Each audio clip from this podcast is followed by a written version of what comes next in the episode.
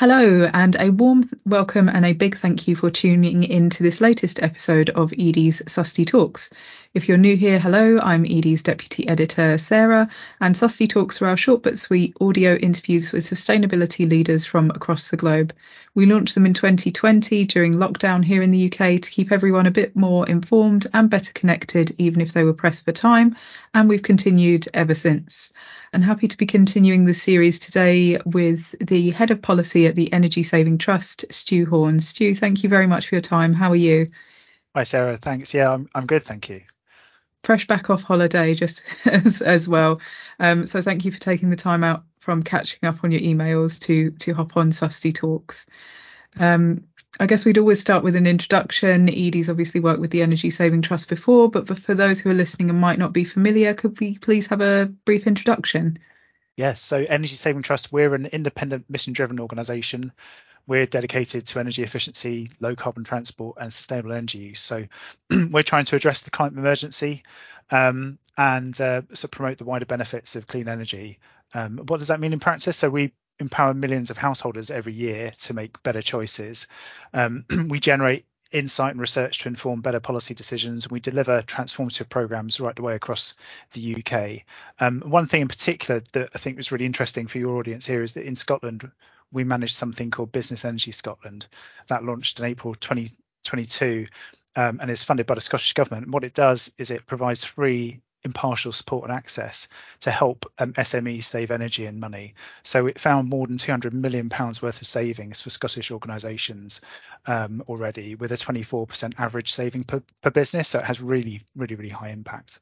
Great, some excellent pieces of work going on there, and I assume that it's been very busy being head of policy um, in recent times, in in particular with you know new government and new energy visions to support that net zero target set in 2019 it's absolutely just a, a, phenomenally busy time, and it hasn't shown any signs of of letting up until relatively recently. And there's an election. It feels like around the corner. It's still still over a year away. Um, but what it means, I, I, guess, is that as we as we approach the election, there's a limited amount of change that can can be um, achieved quickly. So I think we'll probably see a little bit of a slowdown in, in terms of policy. But actually, you, know, you look at the external environment, there's a real need um, to get on with deciding how we're going to transform our economy and how we're going to transform the energy system. Yeah, as you mentioned, super busy space, and there's lots of places that I could have started, but I'm going to start with energy efficiency because you guys yeah. are the Energy Saving Trust um, and talk essentially about the UK's approach here. So last year, I remember writing about the energy security strategy. Um, lots of people I spoke to, jokingly called it the energy generation strategy because there really wasn't much on efficiency at all. It was all really about how energy would be produced. So I wanted to get your thoughts on whether the government has focused a bit more on energy security since then, and if not, why not? Yeah, well, uh, I think um, there was just a massive gap in the energy security strategy um, when uh, we looked at well what's there about addressing um, energy demand um, and ultimately that means using less energy in the first place through investment in energy efficiency but particularly in buildings but also thinking about um, how we uh, think about when we use energy as well as as well as how much energy we use um, so uh, what, what, we've seen um, abroad uh, has been really inspirational. So uh, yeah, huge amounts of um, in- initiatives, particularly prompted by the war in Ukraine um, and, and the gas crisis that has, has come about because of that. Um, but but not just in in Europe to really push down the amount of energy being used. Um, and countries, France, Germany, um, and, and beyond, who've got really a really strong focus on um, having a demand strategy and having um, information campaigns in place to try and help people reduce the amount of energy that they use. Um, and so we've seen that be really impactful. And we thought, well, well, where is the UK's version? Where's the UK government's version and response to this? And we haven't really seen enough in that space to convince us that there's a that there's a solid plan. So we think that that's that's a really missing um, area. There are a, a, number of sort of targets that are in place. So the Chancellor's got a 2035 target um, for uh, for a decarbonised energy system, and there's a 15% reduction in energy demand target for 2030. Um, but we're still yet to see what what's really going to be put in place to deliver those. Yeah, that makes sense. That's exactly what was said about, you know, the overarching net zero target. And I wanted to get your view on why the response has been different in the UK than in Europe. Is it because the government has said it doesn't want to tell people what to do? Is it that the election's round the corner and as you say, you can only do so much? What what do you think is behind that? Well, I suppose there's an extent to which uh, changing the energy system and the energy generation system from a few hundred power stations to a couple of thousand small renewable uh, power stations is a much easier job than decarbonising 18 million homes and a million small businesses. So there's kind of a scale issue uh, that sits behind it. Um, but it is puzzling that we don't have a stronger demand strategy because actually if we think about what we're trying to achieve so the three dimensions of the energy trilemma so that's cutting carbon it's increasing energy security and lowering cost. Actually, energy efficiency and demand reduction is the most effective way to tackle all three of those areas. And particularly when we think about domestic homes or about businesses, and energy efficiency um, helps to permanently lower people's energy costs. It reduces the amount of energy that we need to import. In the long term, it means we need to build out less grid infrastructure, we need to build less generation. And so this should all be good news. Um, and what we've seen um, other jurisdictions do. So in the United States with the Inflation Reduction Act, in the EU, in various in EU member states, but also in the Repowering EU uh, agenda, put a real focus not just on energy generation, which is of course really important, but also on energy reduction. That makes sense. And we've talked about a few international case studies there. I don't know if you have any more about what the UK could learn from other nations on demand side measures, low carbon heating. You've mentioned some big top line work at hand in the EU and the US, but I don't know if you had any other specific schemes that you wanted to highlight, Stew. Well, there's, if we think about what the really big gaps in, in the Powering Up Britain uh, package of measures were, um, then th- there are um, some some big sort of thematic things that we can look at that other countries have put in place. So, to, to wrap those up together, um, there's uh, there needs to be a large scale wraparound focus on deep retrofit, so a long term retrofit scheme with tiered levels of support for people of all different income levels. Um, we need to ensure the installation of cost-effective decarbonisation measures, so including the electrification of heat. And you know, for a lot of people, that's going to mean heat pumps, and a lot of people, a lot of businesses. Um, business businesses need certainty through the deployment of long-term signals, um, and we also need to make sure that the transition that we're going through is just. So we need to make sure that low-income households can benefit from low-carbon technology. So we need to find ways to support them and improve their access to things like heat pumps or electric vehicles. Um, we have just finished a piece of work for the Climate Change Committee, and we published this in June, which um, was a rapid review of over 100 uh, policies that had been introduced during the COVID crisis, but also during the energy crisis, in which aimed both to cut carbon and also cut costs for consumers. So we started with about 100 policies. We whittled that down to about to about 12 in the end, um, and those broadly covered retrofit schemes, business energy efficiency, um, information campaigns, and um, initiatives that would help low-income consumers get access to low-carbon technologies. Um, so there, there's actually quite a phenomenal amount of, of, evidence about what works. And I think that's the good news. Is it you know we are facing quite a substantial challenge, but we know what can work to to help reduce um, reduce our costs and reduce the amount of carbon. Um, so if I pick out some of the really um, impressive examples, so in terms of in terms of having a, a comprehensive retrofit um, strategy, also an initiative to reduce the amount of energy used overall. France just really stands out. So France has um, a comprehensive retrofit scheme called uh, MaPrimeRénov'. Um, it's a grant-focused scheme. It cuts across the whole of French housing stock. Um, it's uh, integrated from the top of the French government all the way down into local authorities. And really importantly, it provides different levels of grant for different um, types of retrofit, covering everything from insulation to low carbon heat and renewables. Um, a really impressive thing it did was install um, 156,000 air source heat pumps last year, and France in total sold over 600,000. So, really, actually moving a dial in terms of retrofit and um, low carbon heat. And then hand in hand with that, the French have got a scheme called Sobriety Energetique, which is um, designed to um, reduce the amount of energy demand in France overall, and that's a um, a package of behavioural changes underpinned by an information campaign um, which is looking at energy reduction in the public, private, and domestic uh, spheres. So that's cutting across homes and businesses. Um, and it's a combined set of measures, some of which are um, mandatory, some of which are voluntary.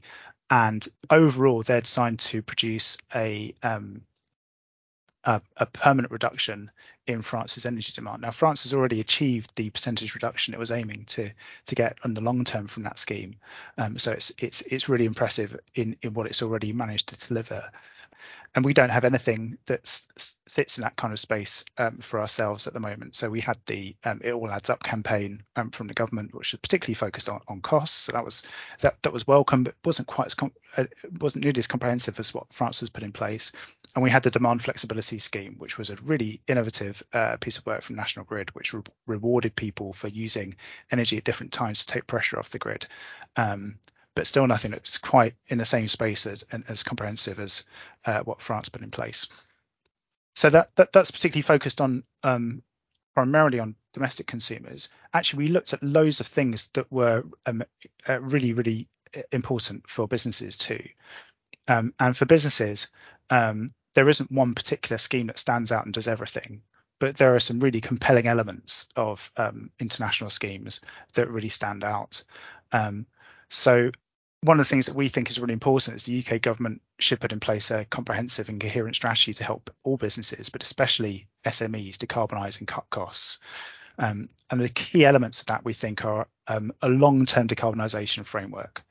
Um, and we really think that's key to reducing businesses' investment costs, providing certainty, providing a target that businesses can respond to. Um, we think there should be policies to help embed energy and carbon management and put those at the heart of decision making.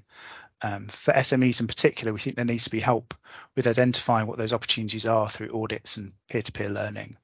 Um, and for larger energy users, um, we think there are opportunities to build on things like the energy savings opportunity scheme. So that's a, that's an audit um, system.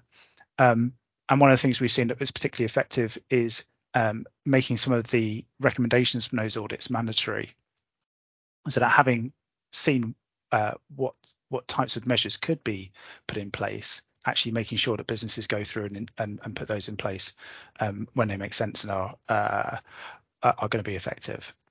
Got it. And we know that ESOS compliance is a thing for big businesses. We've also heard of some big businesses in the UK that are able to sort of not bypass the policy void, but they can invest in self generation, they can invest in energy efficiency themselves. Um, they have people that know about how to do this um, inside the business. But I wanted to get your view on what businesses that don't have these benefits can do in this in this sort of policy void that we're in at the moment. What would you tell maybe a smaller business um, that was very impacted by the cost of, of energy crisis um, to do at the moment? Yeah, and I think it's it's particularly there. There are over a million small businesses in the UK, and uh, you know they they're particularly impacted by the, the, rising costs that we've seen, and also they're not homogenous. And I think that's one of the challenges: is there's no one size fits all uh, solution that you can roll out to to SMEs. Um, I think it's really important to provide energy saving tips and uh, information to SMEs, um, but that is challenging because they are so varied um, and there are lots of differences in the way that they operate and their processes. Um, I think it's really important. So any SMEs that are concerned about their energy use should speak to their supplier in the first in, instance, and then sort of consider whether they could have an energy audit undertaken. So this involves an energy expert assessing um, where businesses use energy, where savings might be possible. Um, these audits can be relatively inexpensive, and, and in Scotland we provide sort of additional support that, um, that SMEs can tap into. Um, the main areas that uh, those sort of audits look at, sort of heating, lighting, office equipment. Quite often there can be quite simple approaches um, that can help people to cut energy consumption in those areas. So switching to LED lighting, switching off electrical equipment when not when those things aren't in use, and installing heating controls and timers. So um, those seem really straightforward, but perhaps aren't obvious if you don't work in in the sector all the time. Uh, the government also provides some grants and energy reviews to help businesses manage their energy costs with their finance. Um, and there's also a business support finder that's available on, on gov.uk. Um, there's more advice and support for businesses in Wales, uh, which can be found on the Business Wales um, uh, website. And obviously in Scotland, we provide uh, free and partial support and access to funding um, as well. Great, thank you for all those those tips. Um, and I'd love to say that it will get better as well, and that policy clarity is coming. Um, but in recent days, we've probably seen that that is not the case. Uh, um, we know that the Prime Minister is facing pressure from a minority of his party to actually water down um, some green pledges. The focus does seem to be not on energy efficiency, but more on electric vehicles. But there are bigger implications too. So I wanted to get your views on how we can get the PM to listen to the message that this is the wrong thing at exactly the wrong time. But I think yeah, if Rishi Sunak was here right now, we'd be saying, well, for business, um, it's really important to have a clear long-term plan, and that creates certainty for industry and for consumers to, to, to help facilitate the transition to a net zero economy. And why is it so important to have this sort of long-term vision?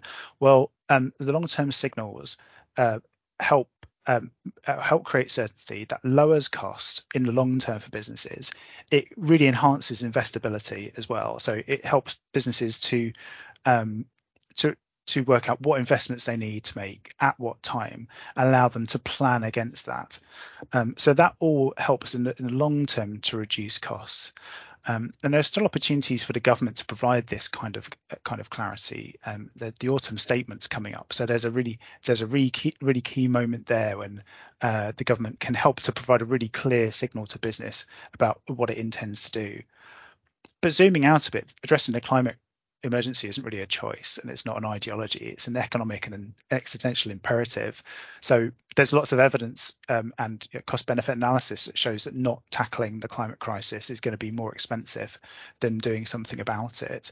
So our livelihoods and our lifestyle depend on it. Um, the science and the economics are actually really clear. So delaying the transition to a low carbon economy will cost money it will cost lives it will cost our future. So we really ought to be paying attention. Um, one of the things that stood out really clearly from the work we've just done for the CCC is that actually the time is now for us to be scaling up our ambition and not backtracking on targets and risking being left behind.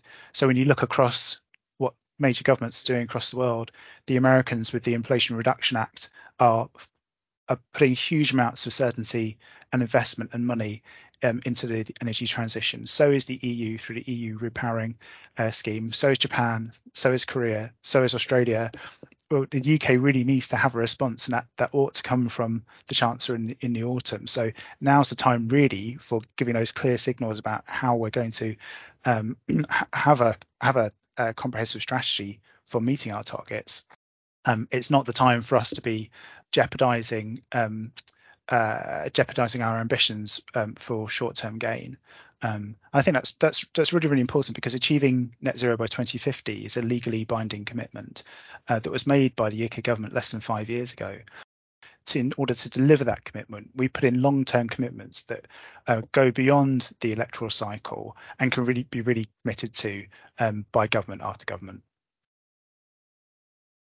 That makes complete sense. We've seen that essentially the whole debate at the moment is about short term electoral politics um, and about essentially looking at the cost of net zero rather than, I've seen some people call it the cost of not zero.